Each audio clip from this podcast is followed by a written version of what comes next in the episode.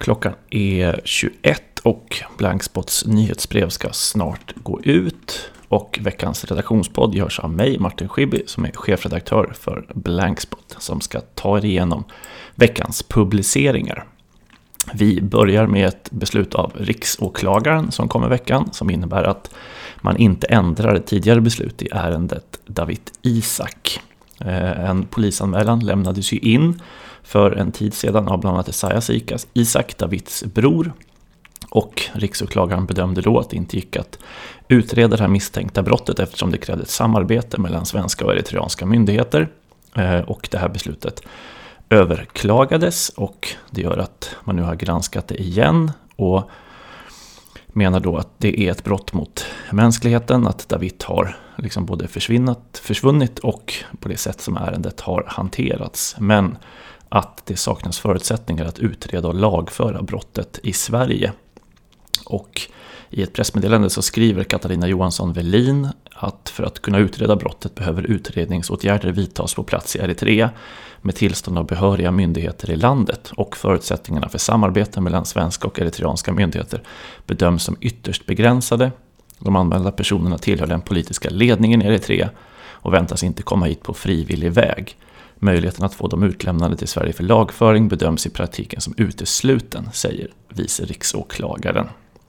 Och det här är ju ett beslut som ganska direkt fick hård kritik av bland annat Reporter utan gränser och av också eh, Esaias Isak. Eh, där man ju menar att i vilka andra fall så bygger eh, så att säga, eh, på att man ska kunna samarbeta med de man anser har begått ett, ett brott.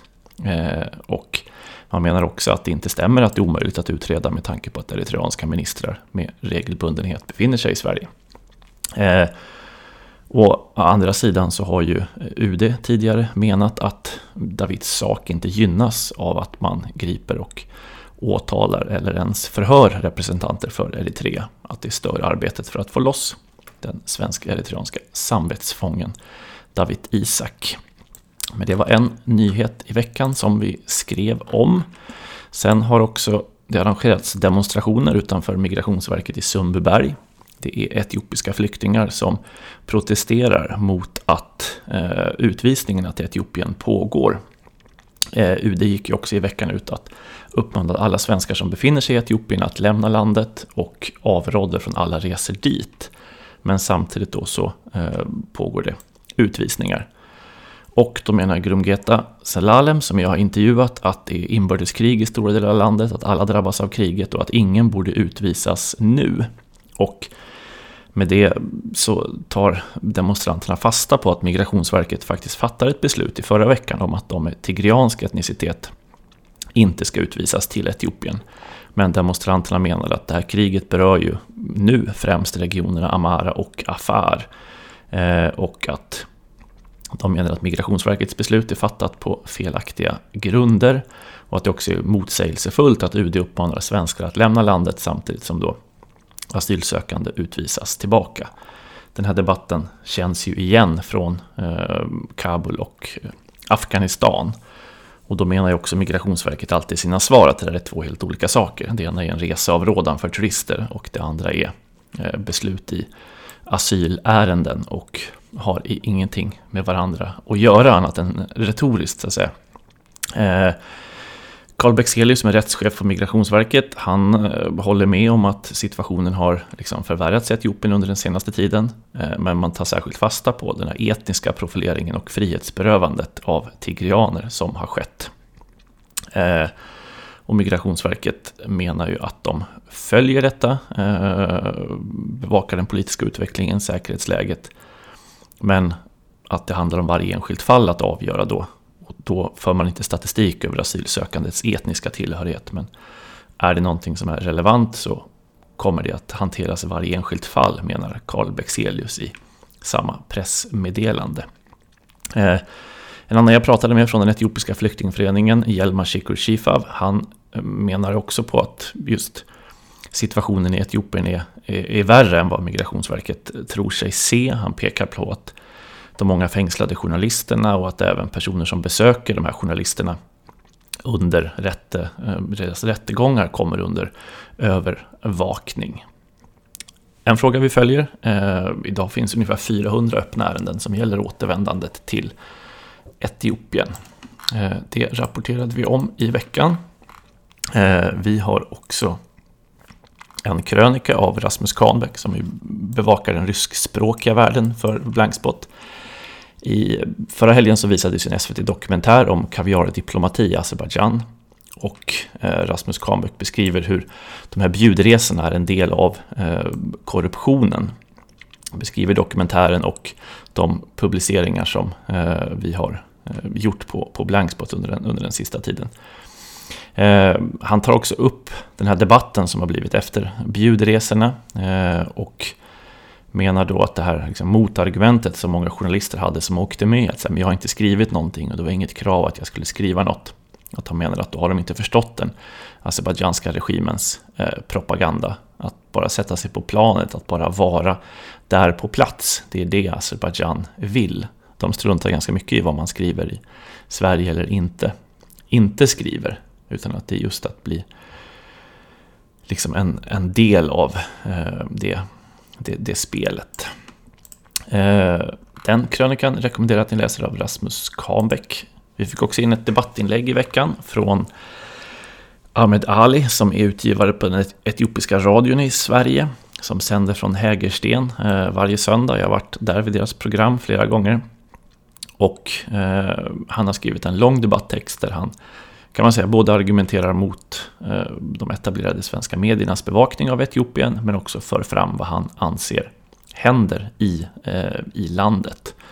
Och framförallt så är det väl en historieskrivning att han menar att man måste förstå vad TPLF är för parti som har styrt Etiopien i 27 år och nu förlorat och att människor inte enligt honom då vill ha tillbaka den här etniskt baserade TPLF-regimen utan trycker på att Abiy Ahmed är Etiopiens valda premiärminister.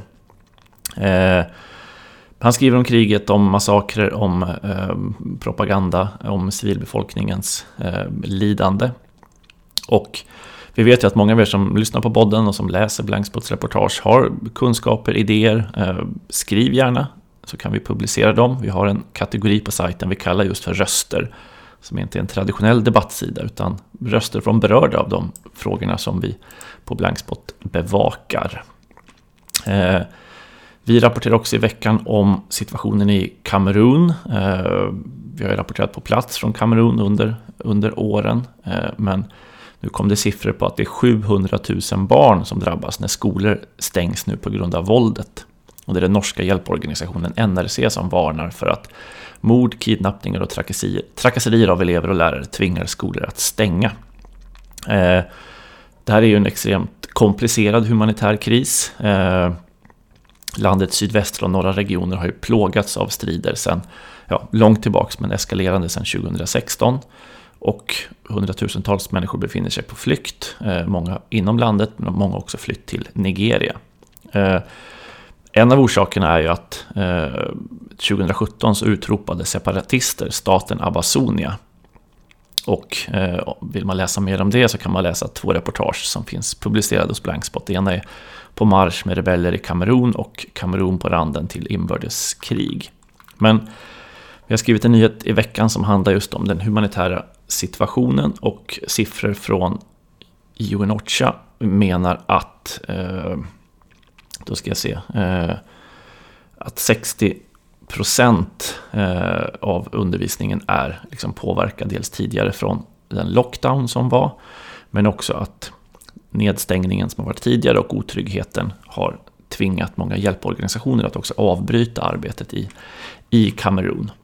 Samt då att det är 700 000 eh, personer som är berörda av våldet nu. Eh, Kamerun brukar ju beskrivas som en ganska bortglömd humanitär kris och NRC, Norska flyktinghjälpen, gör ju varje år en lista över de mest försummade kriserna där man ställer samman hur många som har påverkats och hur lite det skrivs. Eh, och i den kommer alltid Kamerun väldigt, väldigt högt eh, upp. Och det gör ju att det är ett land vi skriver en hel del, eh, hel del om. Vi rapporterar också från eh, Kabul. Vi har ju en reporter på plats där som skriver varje vecka. Den här veckan så har hon intervjuat Sahara Ramati som tidigare jobbade för den afghanska regeringen och nu berättar hon för Blankspots reporter att hon har beslutat att sälja sina organ för att överleva vintern. Hon eh, beskriver att hon bor i en familj med nio personer. De har fem döttrar och två tvillingsöner som är ett år. Och tidigare levde ett medelklassliv, beskriver hon det som, i huvudstaden. Men så säger hon att sen talibanerna är över har vi inte råd med något. Min man har diabetes och vi har inte ens pengar att köpa insulin för. Jag kan inte amma de små eftersom min mjölk är slut och jag har inte råd att köpa ersättning heller. Hon beskriver en fullständigt desperat situation där barnen somnar hungriga och där de här båda ettåringarna skriker konstant. Hon beskriver det som en förälders mardröm att vakna på nätterna av ont i magen på grund av hungern. Men den här mardrömmen är vår verklighet. Och de äldre tjejerna frågar varje dag föräldrarna när de ska få lön så att de kan köpa mat. Och hon beskriver då att hon måste ljuga och säga att lönen kommer snart. Men hon ser hur besvikna barnen är. Det är ju vintermånader framöver här nu i Kabul. Rummet de sover i är kallt och desperationen växer. Och hon berättar då att hon vill försöka sälja njure för att kunna köpa kol och elda för värme och också mat. Eh, hon vet inte riktigt hur, eh, men har hört att det ska gå. Hon är absolut inte ensam. FNs matprogram, World Food Program, varnar för att 24 miljoner afghaner riskerar att svälta i vinter och att så många som 97 procent av befolkningen kan befinna sig inom, under svältgränsen snart om ingenting görs. Där smällde en ballong bakom mig. Eh, då ska vi se, vi har ju också Eh, Mohammad som skrev dagboken från Kabul tidigare. Han har ju fortsatt rapportera på flykt, en dagbok från flykten och befinner sig nu i Istanbul. Och han rapporterar om hur situationen ser ut för de afghanska kvinnorna i Turkiet. Både de som har ID-papper och de som inte har det. Och de som, då, som det kallas inom citattecknen saknar identitet. Eh, han beskriver just att det här ID-pappret, uppehållstillståndet, är ju självklart det som skiljer de som har möjlighet att jobba och, och inte jobba. Men menar att det finns ytterligare en nyans och det är ju då att ta, talar man turkiska så finns det svartjobb även för dem utan papper. Eh, att situationen är, eh, är liksom desperat men att han ändå inte har sett någon afghansk kvinna eh, tigga. Men tror att om det är enda utvägen så kommer han också få se det i Istanbul.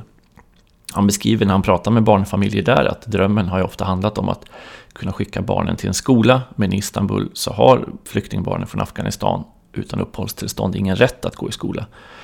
Ännu. Eh, en sån lösning gjordes ju för barnen från Syrien tidigare. Och det har han skrivit tidigare om. Eh, han berättade i dagboken om det här liksom språkets skillnad och att det blir lättare om man lär sig turkiska. Han börjar förstå en del ord, han börjar kunna säga fler och fler uttryck. Eh, men så skriver han att jag hade aldrig kunnat göra det här jobbet eftersom jag inte kan språket här. Jag har varit i den situationen förut när jag kom till Sverige och vet att det går. Men det är inte bara det att det är svårt att förstå och prata. Jag vill inte heller bli kvar här. Jag ser inte min framtid i Turkiet och därför, om jag ska vara helt ärlig, så vill jag inte lära mig turkiska. Istället skriver han citat, väntar jag på en jävla smugglare, någon som kan ta mig härifrån. Det är om veckans dagbok. Sen har han också en incident han berättar om där en granne till honom eh, skulle föda barn och var gravid, också en flykting då, utan papper. Men som blev avvisad av sjukhuset. Och en annan granne då som är turkisk medborgare ringde ambulansen som kom, eh, men de ville inte ta med henne först eftersom hon inte hade papper. Men efter ett tag gick de med på körandet till sjukhuset och hon födde sitt barn. Och barnet är friskt och mamman mår bra, men familjen har ju fått en enorm räkning för förlossningen. Eh, och han frågar sig hur de ska kunna betala den. Den unika dagboken finns ju också att följa. Eh, sen har vi veckans artikel av Linnea Bergqvist. Handlar om en försvunnen människorättsaktivist som tros vara frihetsberövad i Qatar. Eh, I snart två månader så har nämligen den katariska kvinnorättsaktivisten Noof al-Maded varit försvunnen. Hon återvände till Doha, huvudstaden i Qatar, efter tre år i Storbritannien, men sedan dess har ingen hört av henne.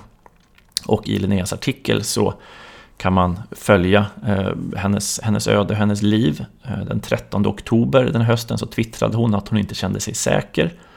Eh, hon hade ju då återvänt, hon flydde från Qatar först och levde tre år i Storbritannien och återvände då under hösten. Eh, och sen har man försökt följa hennes uppdateringar i sociala medier, men när de upphörde så började vännerna twittra under hashtaggen “Where is Noof?” för att ta reda på var hon har tagit vägen. Och nu har också människorättsorganisationen Human Rights Watch reagerat på att hon inte längre går att nå. Eh, och de fruktar att hon hålls någonstans mot sin vilja. Ehm, det här är en tjej som bara var 21 när hon valde att lämna Qatar. Eh, och hon eh, berättade då när hon kom till Storbritannien hur hon blev misshandlad under sin uppväxt. Hon var hårt kontrollerad. Hon fick bara gå till skolan och tillbaks.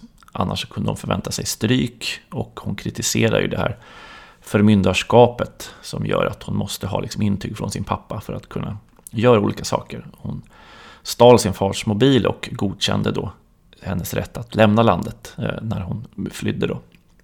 Eh, hon har också varit med i BBCs program Women's Hour och berättat just hur det här förmyndarskapet, vilka uttryck det tar sig. Och också den Twitterrörelse och det motstånd som finns i Qatar eh, mot, mot de här reglerna, mot hur Eh, liksom kvinnor hålls, hålls tillbaka. Och när hon kom tillbaka till Doha så publicerade hon också en video där hon förklarade bakgrunden till att både resa men också komma tillbaks. För att trots att hon hade ett liv i Storbritannien så kände hon inte att hon hörde hemma där utan att hon ville bo i sitt hemland. Eh, och hon var då tacksam mot sin familj att det var möjligt att återvända. Eh, så att ja, eh, en fråga som utspelar sig just nu. Eh, och det har rapporterats en del om att 23-åringen mår bra, eh, men ingen utomstående har fått några livstecken från henne. Och det som oroar är ju hennes uttalanden och video precis innan hon greps, att hon kände en stor oro. Hon sa bland annat då, snälla behandla inte mitt ärende lättvindigt. Jag vill leva ett normalt liv mer än någon annan person, jag vill leva fritt. Men tyvärr har jag en hotbild mot mig i mitt land. Det är några av veckans publiceringar. Då ska jag släppa in eh, Britt Stakston för att i andra delen av den här podden diskutera veckan som gick och den kommande veckan med henne. Ja, och då är Britt Stakston med i eh, podden. Imorgon... Hallå! Börjar, hallå, hallå! Imorgon börjar MR-dagarna. Du är på plats, leder panel. Berätta om vad? Ja.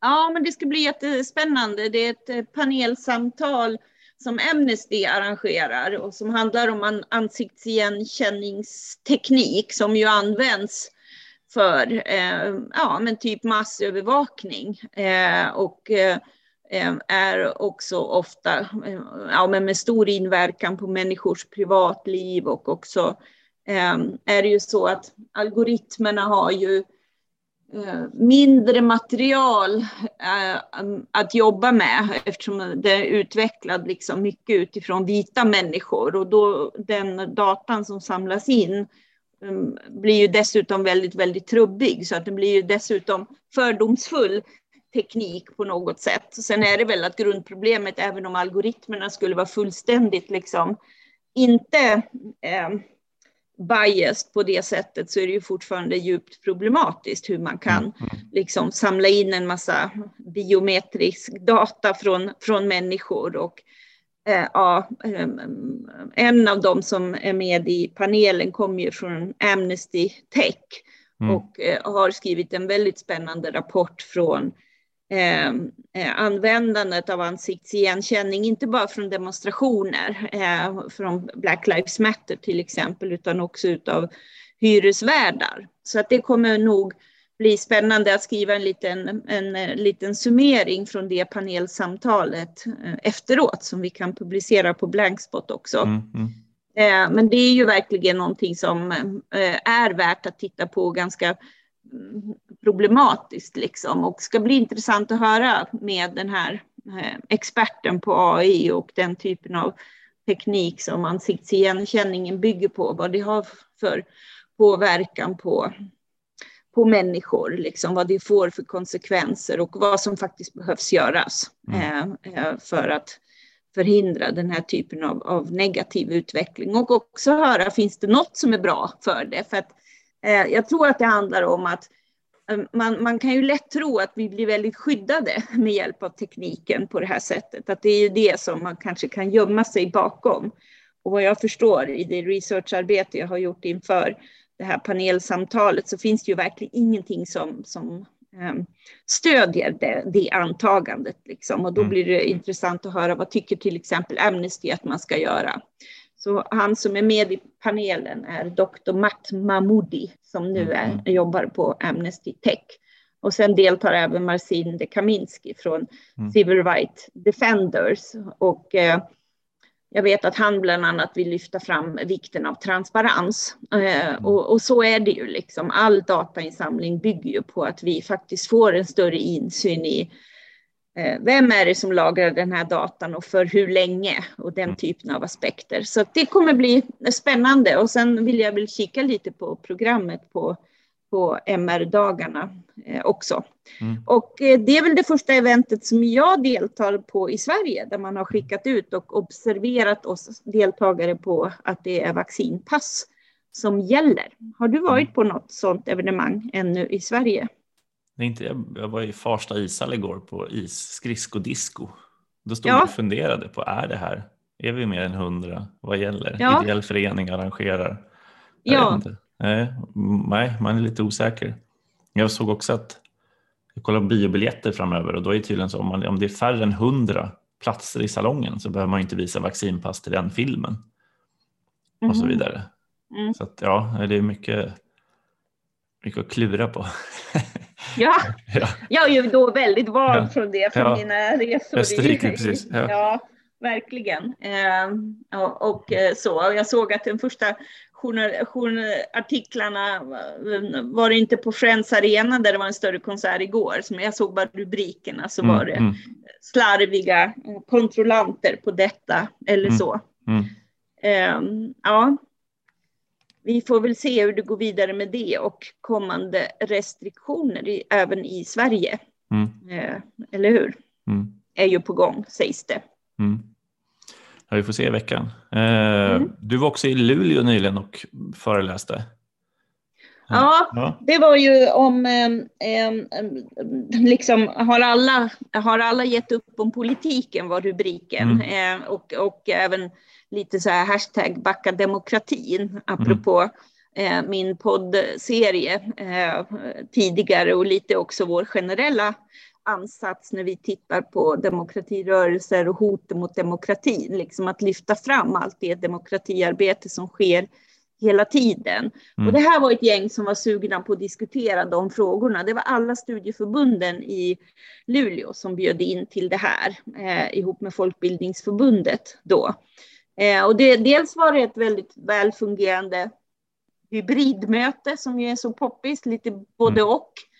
Eh, men också ja vad kan det ha varit, 30, 40 deltagare mm. i rummet som alla var väldigt, väldigt pepp och väldigt pratsugna. Och för mm. dem första gången man träffades i ett fysiskt evenemang efter pandemin. Så nog är det så mm. att vi fortfarande eh, är liksom på väg tillbaka till något lite försiktigt och det märks lite så när man ger sig ut och reser runt om i landet att det, det är många gånger första gången för folk liksom eller större sammankomster och så.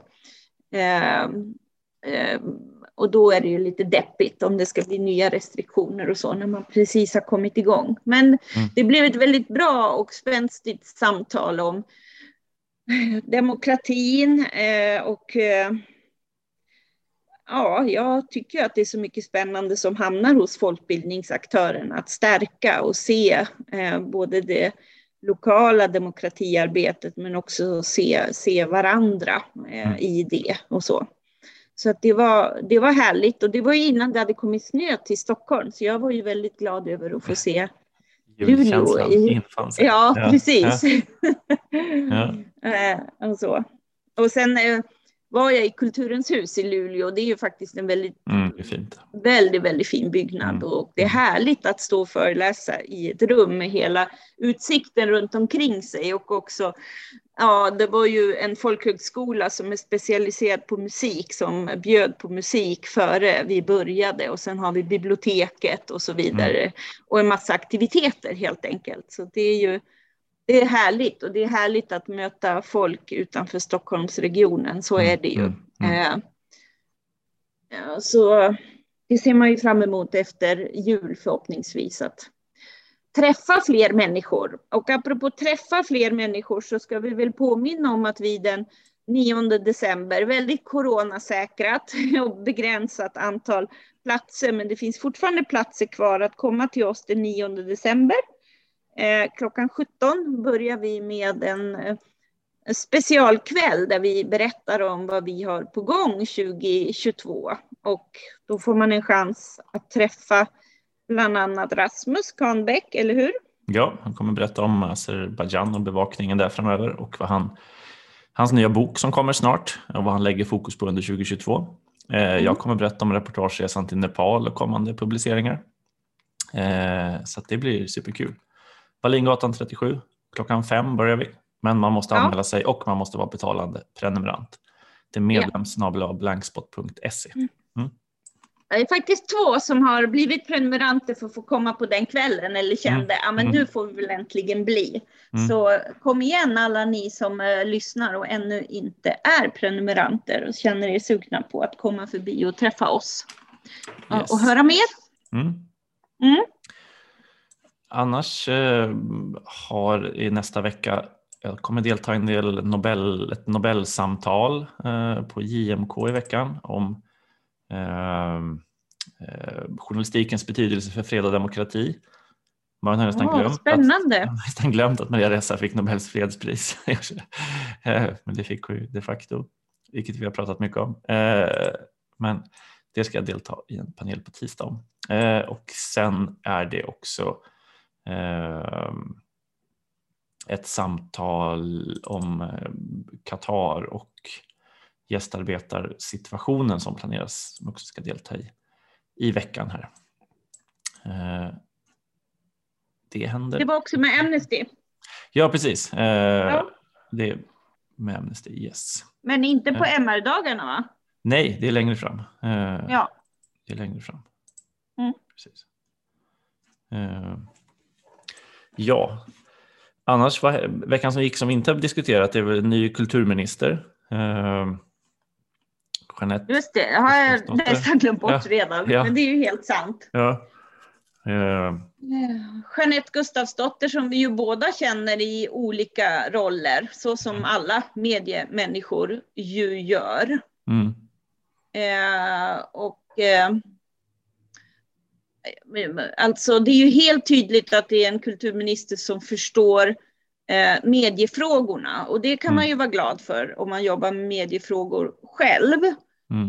Eh, men när man har lyssnat på ett par intervjuer i veckan så blir jag nästan lite oroad av fullständig avsaknad av civilsamhällsperspektivet som ju faktiskt är en stor del av kulturfrågorna också. Mm. Eh, och, och eh, ja, sen kände jag väl lite grann, ibland är det ju också så här som, som PR-konsult eller rådgivare generellt, att man känner att aha, alltså det här nu, nya medielandskapet liksom pockar på svar hela tiden. Liksom. Och då tror jag att det kan vara en fara att gå ut och göra så många intervjuer direkt, skjuta från höften och gå till det som är ens eh, läst, eller vad man ska mm, säga, mm. det man kan allra bäst, det vill säga mediefrågorna. Och sen tycker jag generellt att det här återupprepandet utav vad någon partiledare inom citationstecken sa, det vill säga inte ange från vilken partipolitisk beteckning om ja, något citat som någon sa förra helgen var en ganska trist retorik. Liksom. Man hade ju hellre velat se lite riktigt framåtblickande verkstad och inte börja med den här pajkastningen på något sätt mm, eller så. Mm. Vad har du tänkt? Nej, men dels att, precis som du säger, eh, någon som förstår journalistikens värde för, för demokratin och, och hela de bitarna. Eh, det känns ju väldigt, väldigt tryggt. Eh, men sen har man ju, eh, jag reagerar på att man säger att pressfriheten i Sverige är hotad. Eh, det var, det, alltså man börjar med det och man, alltså i, i en eh, span ut över världen så kan man ju konstatera att om pressfriheten i Sverige är hotad, vad är den då i, i andra länder? Liksom? Mm. Det, ja, de, de perspektiven kändes lite. Eh, och också bristen på konkretion där. Då. Jag var, det finns ju inga förslag som hon menade hotade den. Det var mer en allmän, att det ens diskuterades liksom, kunde vara ett hot.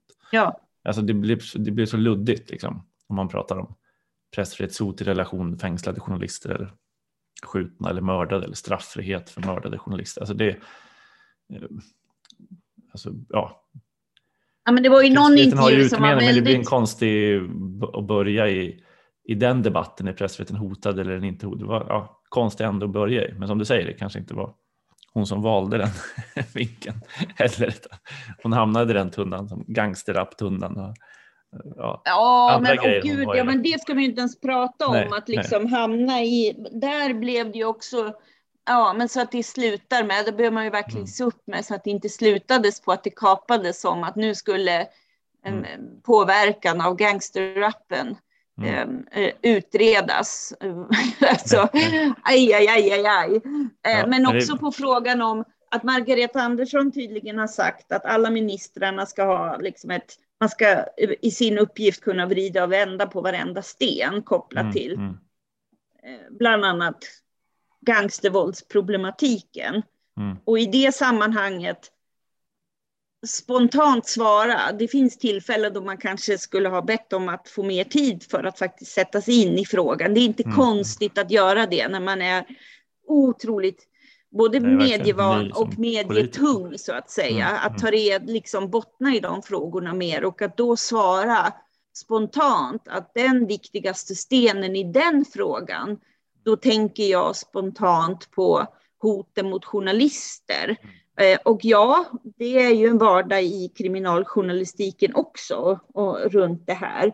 Men det känns som att det kanske inte är den mest angelägna vinkeln utanför mediesektorn i den här frågan. Mm. Eller? Mm. Tänk, eh, ja. Jag tänkte lite på de sakerna i alla fall. Mm. Att hoten mot journalistiken, att ta fram det kortet i varenda situation. Det tror jag är fel. Det ja, tror jag. Det, det håller jag med om. Nej, hon behöver ta lite höjd. Men det är ny vecka, nya ja. tag för henne. Hon får ta, ta lite höjd i sina svar. Ja. ja. Mm. Verkligen. Ja, eh, tack till alla er som lyssnar. Tack till alla er som läser. Vi rundar av denna redaktionspodd som traditionsenligt kommer varje söndag i samband med att Blankspots nyhetsbrev går ut. Ja, vi ses på kontoret. Ja, ja. gör vi. Hej, hej allihop. Hej, hej.